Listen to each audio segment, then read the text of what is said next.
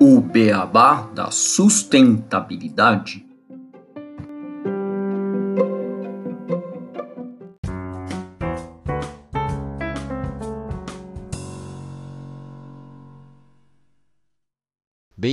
Bem-vindos ao podcast O Beabá da Sustentabilidade. Este é o episódio 18: Criptomoedas e a Sustentabilidade. Eu sou Gustavo Soares, administrador e pós-graduado em Gestão Estratégica de Sustentabilidade, e sempre aqui com o meu colega Renato Gatti, engenheiro de materiais e pós-graduado em Gestão Estratégica de Sustentabilidade. Tudo bem, Renato? Olá, Gustavo, tudo bom e com você? Tudo ótimo. Espero que também que esteja tudo bem com os nossos ouvintes. E hoje nós temos um tema né, que ultimamente esteve em evidência nas notícias por causa de um grande empresário né, que falou sobre as criptomoedas nesses últimos tempos, não é? Quem que seria esse cara e você tem mais informações sobre o que ele estava falando sobre as criptomoedas e uma criptomoeda em específico? Sim, Gustavo, em alta, em baixa, em alta, em baixa, vamos falar de criptomoedas, bitcoins que têm oscilado bastante o valor no mercado e deixado alguns investidores que estão se arriscando muito loucos com essa oscilação.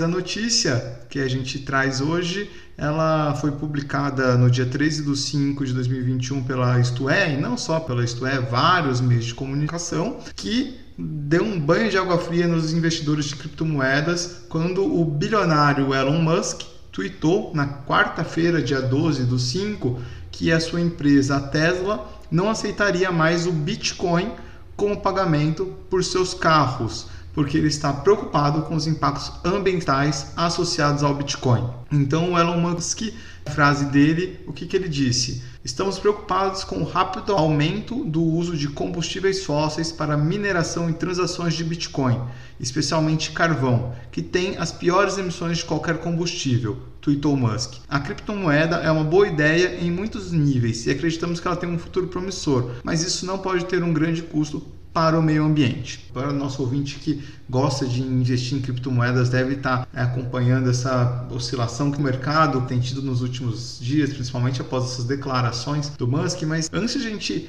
entrar, o que é esse impacto que ele falou, porque aqui a gente fala de sustentabilidade e a gente traz esse tema para discutir o porquê da preocupação dele, seria legal a gente falar um pouco o que, que são essas criptomoedas. Sim, estava olhando aqui o gráfico do Bitcoin pós essa fala, né? No dia 11, por exemplo, de, de maio, estava em 56.755 dólares e caiu agora para 37 mil, depois voltando um pouquinho para 38 mil. Cara, se eu tivesse Bitcoin, eu acho que eu não estaria conseguindo dormir, não, hein? Mas voltando, né, à sua pergunta, o que, que, são as. Além de você estar tá preocupado se você estaria impactando o planeta, né, Gustavo? Perdendo dinheiro e impactando o planeta. Exato, exato. A gente estaria não dormindo por dois motivos, né? Impactando dois pilares da sustentabilidade, né? impactando o meio ambiente e a economia. Economia sua, né? No caso a minha, é, ou de quem é investidor em, em Bitcoin. Mas falando o que, que são as criptomoedas, né? Uma criptomoeda, ou também tem gente que chama ela de cybermoeda, elas são sequências de números encriptografados que eles possibilitam, né, essas sequências e esses números, transações comerciais rápidas é, de uma forma mais barata e mais discreta do que as transações normais e que também dificulta a fiscalização das autoridades governamentais. Então, ela é um meio de troca que usa da tecnologia de blockchain que é o blockchain, que é uma rede que funciona em, com blocos encadeados que são muito seguros e que sempre carregam um conteúdo junto a uma impressão digital. Então, no caso das criptomoedas, esse conteúdo é uma transação financeira. Então, essas criptomoedas elas se utilizam do blockchain e da criptografia para assegurar a validade desse conteúdo e das transações que são feitas desta criptomoeda e a criação de novas unidades da moeda, né? as novas unidades, como se fossem novos notas ou novas moedas desta moeda. O que mais chama atenção em sua estrutura é a forma que possibilita transações seguras com essas várias camadas de anonimidade e de forma que Tais transações elas são realizadas por meio de redes que são descentralizadas e, e, então são jogadas em bases de dados públicas. A gente percebe então que é uma forma de ter transações comerciais que sejam mais rápidas, mais baratas e mais discretas, né? com menos riscos em relação às transações, né? por toda essa parte de criptografia em relação à segurança. Mas, Renato, a gente está falando de algo que é totalmente virtual, mas por que, que a gente diz que isso causa um grande impacto na sustentabilidade? Sim, Gustavo, vamos explicar um pouquinho. Como você disse, é um processo baseado em blockchain e ele é um processo tecnológico. Para ter a criação dessa moeda, ela ter um valor que possa ser utilizado no mercado, essas criptomoedas elas foram desenvolvidas a partir de um processo de resolução de uma equação matemática. E para resolver essa equação matemática foi criado um conceito de mineração de criptomoedas ou de bitcoins que consome muita energia. Vamos explicar um pouquinho mais para frente de uma forma simplificada, obviamente, porque é complexo falar sobre o tema. Acho que não daria para a gente explicar no detalhe o que é uma criptomoeda ou como que funciona esse mercado detalhadamente. Entram em conceitos bem profundos aí de computação, etc., que a gente não tem nem conhecimento todo para falar sobre o ouvinte. A gente está na área da sustentabilidade mas esse modelo, né, à medida que ele vai evoluindo e mais moedas são criadas, esse requisito de energia aumenta. Obviamente, os impulsionadores da Bitcoin, os da criptomoedas, né, as pessoas que estão engajadas com essa considerada por muitas moedas do futuro, acredita que essa demanda energética pode acelerar uma mudança para fontes de energia mais ecológicas, porque isso vai baratear, obviamente, esse processo de mineração e vai gerar um ganho maior para as pessoas que trabalham com as criptomoedas diretamente. Porém, hoje não é a realidade. Aí provavelmente eles vão trocar o nome, né? De mineração, vai para alguma coisa que não seja tão nociva ao meio ambiente, né? É, talvez não mude tanto porque já virou um conceito espalhado pelo mercado de criptos. Mas a realidade é que hoje a grande maioria ainda é extraída com combustíveis fósseis. Não podemos negar, a gente já falou no nosso segundo episódio sobre matriz energética. E a grande parte dos países do planeta tem uma matriz energética atrelada a combustíveis fósseis não renováveis. E isso tem um impacto ambiental para todas as atividades que a gente exerce e que geram e consomem energia. Mas o que é esse conceito de mineração? Que apesar de parecer uma tarefa física, porque lembra os mineradores extraindo ouro ou outros minérios nas grandes minas do planeta, na verdade são computadores buscando a solução para equações matemáticas. E essa mineração, né, nesse processo, qual são validadas e registradas as transações da criptomoeda ou da Bitcoin. É, só para explicar, a Bitcoin é uma criptomoeda, é a criptomoeda mais famosa do mercado, por isso que a maioria das pessoas se referem a Bitcoin, mas o conceito correto são criptomoedas. Quando a gente fala Bitcoin é como se fosse uma marca.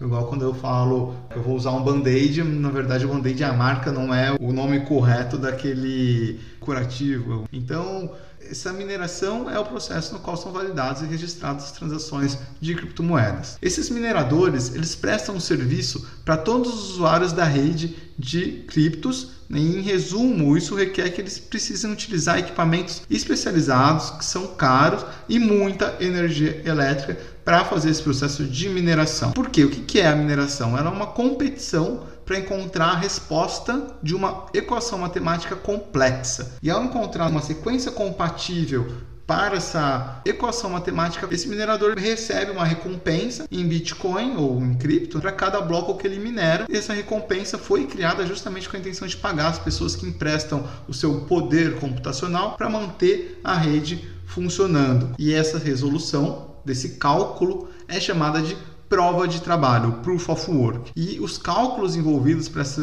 prova de trabalho são tão complexos que só é possível resolver na base da tentativa e erro, ou seja, uma loteria na qual quem vai ter mais bilhetes, tem a maior capacidade de processamento, vai conseguir obter mais. Essa mineração era é feita utilizando hardwares específicos muito potentes, chamados de ASIC. Teve uma evolução até chegar nesses hardwares por causa do processo também de mineração. Antigamente você conseguia fazer uma mineração no seu próprio computador. Hoje em dia você precisa ter esses equipamentos tão potentes para ir resolvendo essa equação que vai ficando cada vez mais difícil você encontrar a criptomoeda. E quando foi desenvolvido, inclusive pelos fundadores da Bitcoin, né, que foi a primeira criptomoeda criada, o Satoshi Nakamoto, que é uma lenda aí, ninguém sabe se ele existe mesmo, se não existe ele criou um conceito de que vai chegar um momento que não vai ser mais possível minerar Bitcoin e o mercado mesmo vai se regulando através do dinheiro que foi minerado até aquele determinado momento. E, e essas máquinas que eu estava comentando, elas ficam ligadas o dia inteiro, verificando essas transações, montando esses blocos, tentando encontrar a solução dessa equação e essa dificuldade vai aumentando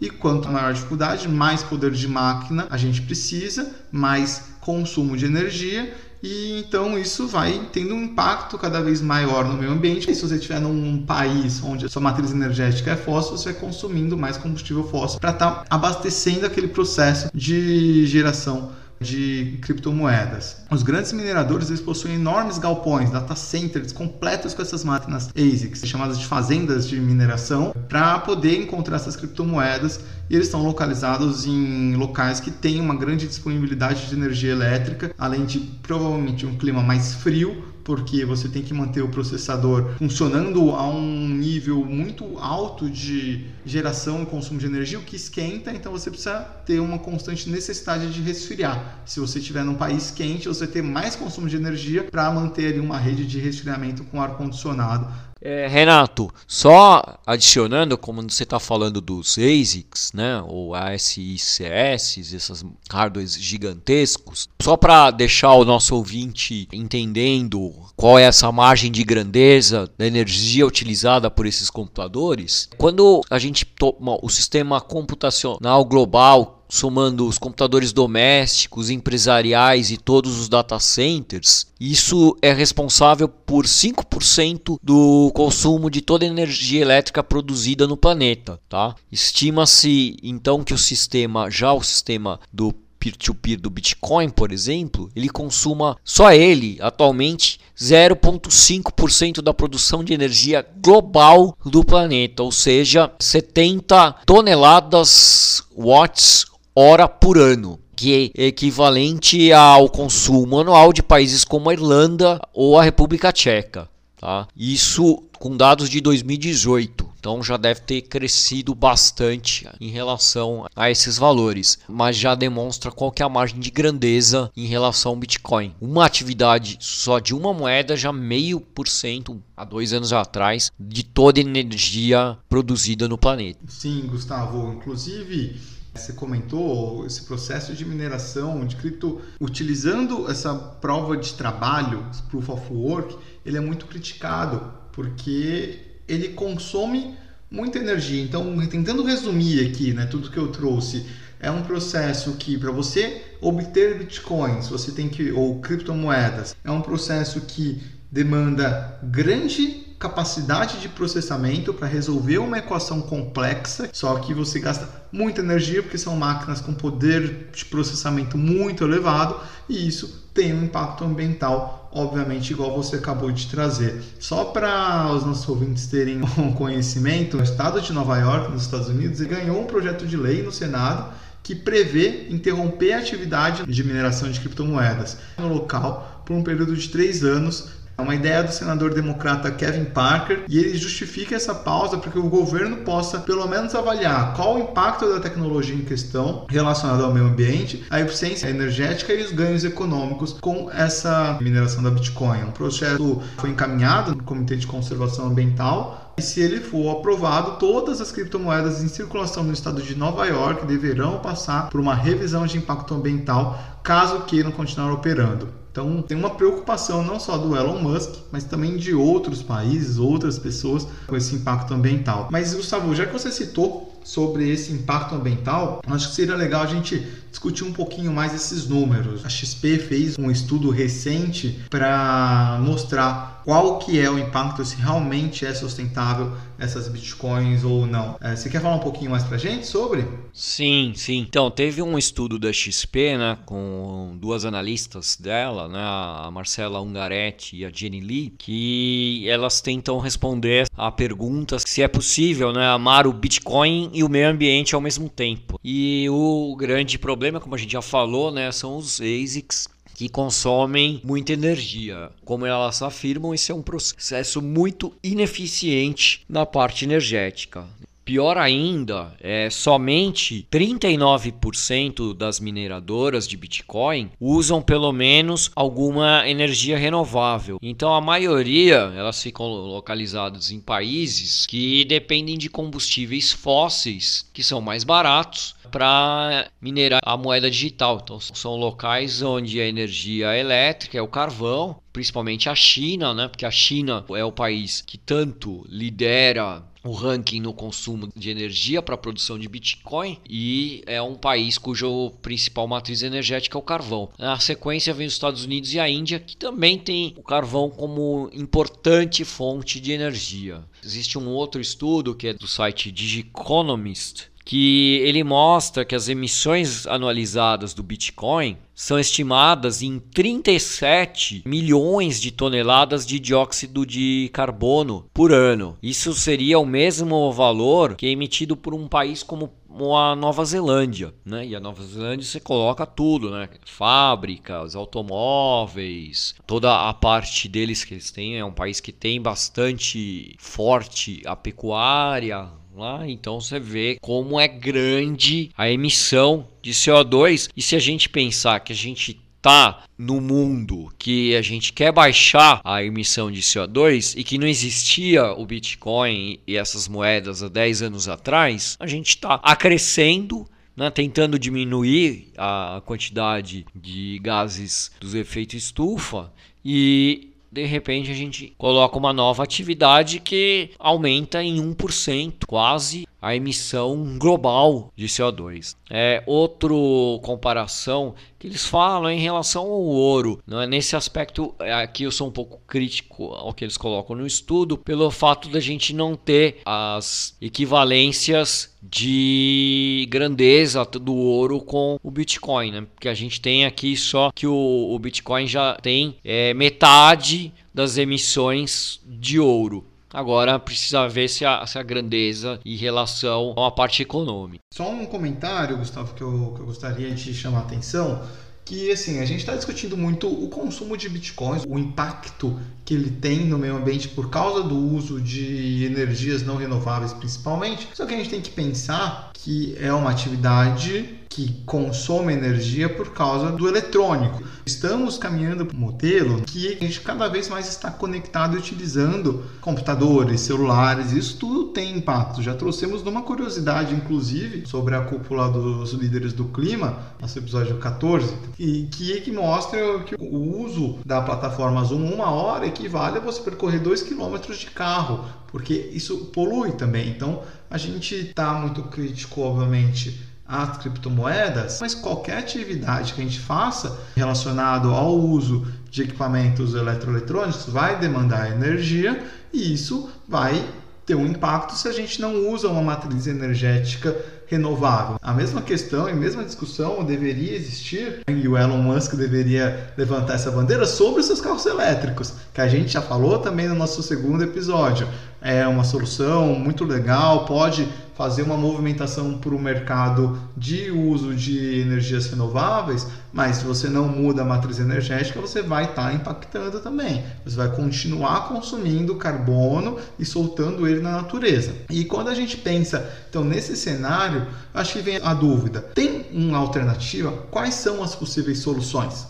Quando a gente pensa na mineração de criptomoedas, esse consumo elevado de energia, algumas pessoas que discutem a questão das criptos é que é um modelo que ele pode ser implementado e utilizado a qualquer momento. Então isso ajudaria o desenvolvedor que quer ganhar dinheiro cunhando suas moedas, fazer em um momento onde haja é, uma menor demanda por eletricidade, para não impactar tanto a rede energética daquele país, se utilizar de energias renováveis, a energia renovável, os seus custos estão caindo, então isso pode sim ser uma alternativa, mas a gente tem que pensar que é necessário trabalhar com energias renováveis. Acho que é o primeiro ponto. Porém, existe uma outra solução também que o mercado de criptomoedas tem adotado, que é substituir esse modelo do Proof of Work, da prova de trabalho, pela Proof of Stake, ou prova de participação.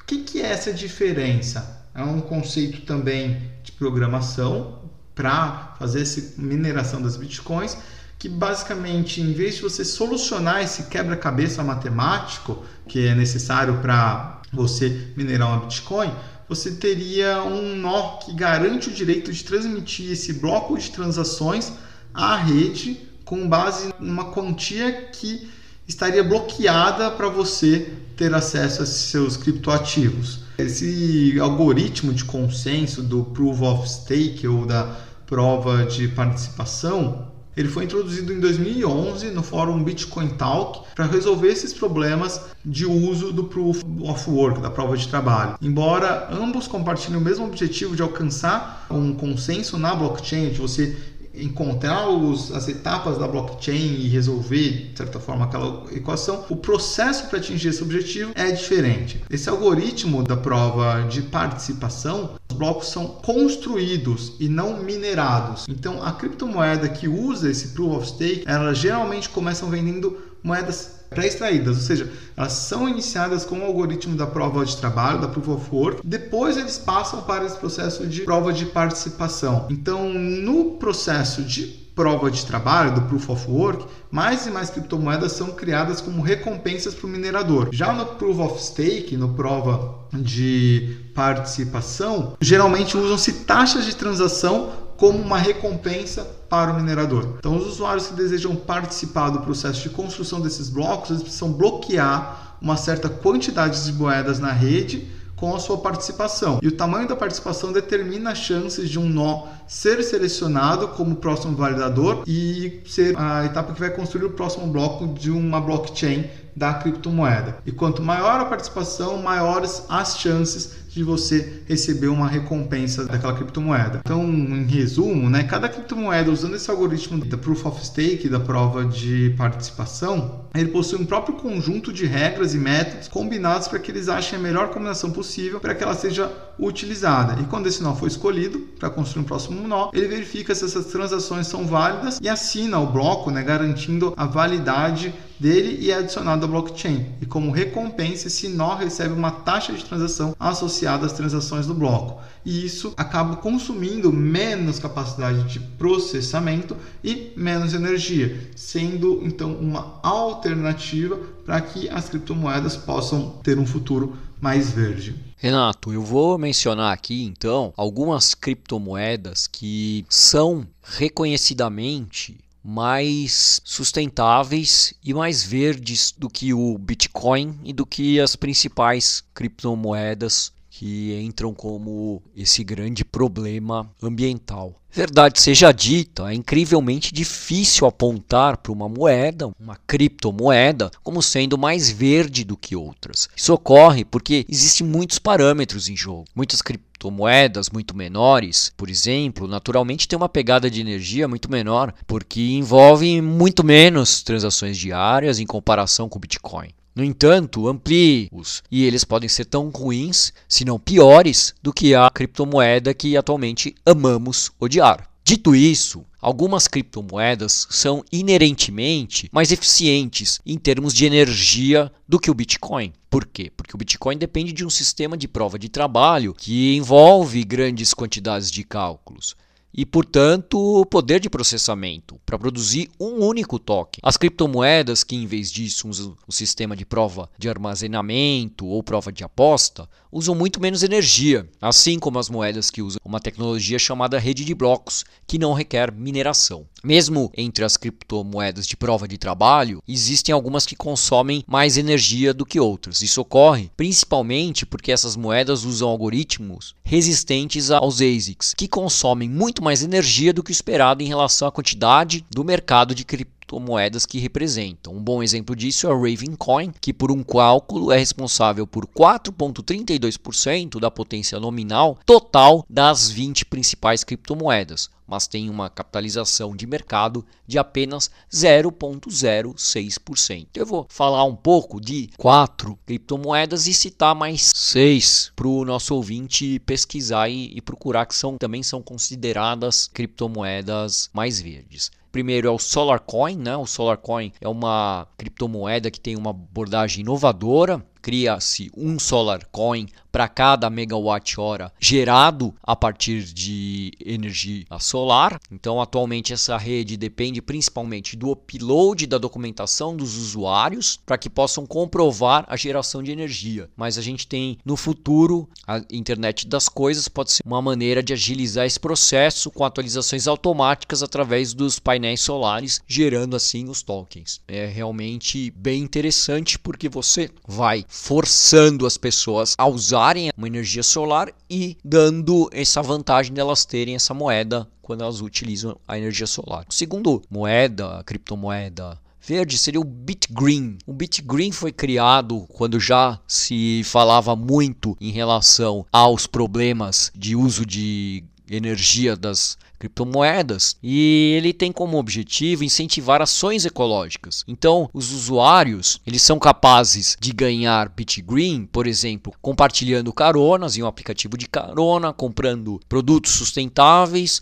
ou se voluntariando. A prova de participação do BitGreen também é mais eficiente e usa muito menos energia do que a do Bitcoin, por exemplo. Os, o terceiro exemplo que eu vou falar é o Cardano, que é, é uma criptomoeda que é inerentemente mais eficiente em termos de energia do que o Bitcoin, pois ela usa um mecanismo de consenso de prova de aposta em que os participantes da moeda compram tokens para ingressar na rede e isso ajuda a economizar uma quantidade impressionante de energia. E para fechar, que eu vou também falar para vocês é em relação à Chia. A Chia Network é uma plataforma de blockchain e transação inteligente que permite aos usuários aproveitar o espaço disponível no disco rígido para operar a rede descentralizada. Em vez da prova de trabalho, a rede Chia confia na prova de espaço-tempo. Portanto, armazenar uma certa quantidade de dados durante um período de tempo pode render a você o token de Chia, o XCH, que foi criado em 2017 em resposta ao uso excessivo de energia envolvido na criptografia de mineração. A Chia eles mencionam como agricultura, então a agricultura de Chia foi projetada para ser acessível sem necessidade de um equipamento especializado, sem os ASICs, nem grande quantidade de energia. A plataforma de transação de blockchain da rede é chamada Mainnet e pode ser baixada pelo site chia.net. Depois de baixar o software, você pode escolher dedicar uma parte do espaço do seu disco rígido, não comprometido à rede, e isso funcionará bem enquanto o computador estiver funcionando, sem afetar significativamente o desempenho da máquina ou exigir muito mais energia. Outras moedas mais verdes são o Stellar, o Ripple, o Nano, o Eosio o Tron e o Burst Coin. É, Gustavo, legal você citado algumas criptos, a gente percebe que assim, o mundo está caminhando para resolver os problemas ambientais. Talvez a gente não saiba ainda os melhores caminhos, tem iniciativas, isso é muito bom a gente saber que essas outras criptos, as pessoas estão preocupadas com os impactos ambientais que a nossa atividade, independente dela qual que seja, acaba causando. Esse tema de criptomoedas, ele é um tema complexo. É, a gente não é a melhor pessoa para falar de criptomoedas, mas quando a gente pensa em sustentabilidade, resumindo o episódio, o pensamento é simples. gasta muita capacidade de processamento de máquinas para você fazer o processo de mineração, isso consome muita energia, e se você está num país de matriz energética com fontes fósseis, isso vai ter um impacto para a sustentabilidade e acaba sendo ruim para o meio ambiente. Então, para entrar nos conceitos técnicos de cada uma dessas criptos, existem sites muito mais especializados para falar o que é uma blockchain e a diferença da prova de trabalho, da prova de participação, entre outras. Quem tiver mais interesse, quiser, a gente pode passar as fontes que a gente pesquisou e leu a respeito para poder trazer todo esse conteúdo até vocês ouvintes. Acredito que o resumo dessa conversa é essa. É quando a gente vai fazer uma escolha, independente de qual ela seja, a gente vai gastar energia, qual que é a matriz energética que eu estou utilizando. E nós temos que correr para utilizar cada vez mais as fontes de matriz energética renovável para poder atingir os nossos objetivos de limitar o aquecimento do planeta em 2 graus, no máximo, né, 2 graus, que é o que está previsto ali pelo Acordo de Paris. Exato, eu acho que dito isso a gente pode ir para a sessão de curiosidades, né? Isso aí, vamos para as curiosidades.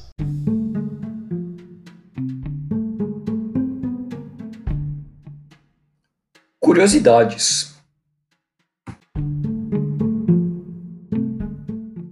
Você sabia que o Fórum Econômico Mundial, o WF, que ocorre em Davos, lançou uma plataforma de rastreamento de blockchain para provar a sustentabilidade ambiental das cadeias de abastecimento. É, a plataforma de rastreabilidade, ela afirma ser neutra em carbono e pública e ela irá agrupar dados da cadeia de suprimentos com base em blockchain de várias empresas e fontes. Quando as marcas fornecem dados de rastreabilidade, os consumidores precisam usar então um aplicativo separado para cada marca para visualizar informações sobre as origens do produto. Então, o projeto visa abordar esta questão. No ano passado, eles trabalharam com a empresa de blockchain Everledger, com a Textile Genesis, o International Trade Center e a empresa da Têxtil Lensing Group para criar uma prova de conceito deste projeto. E agora outras empresas estão se juntando ao grupo para pilotar e coprojetar a segunda fase do projeto. Esse projeto ele demonstra que a tecnologia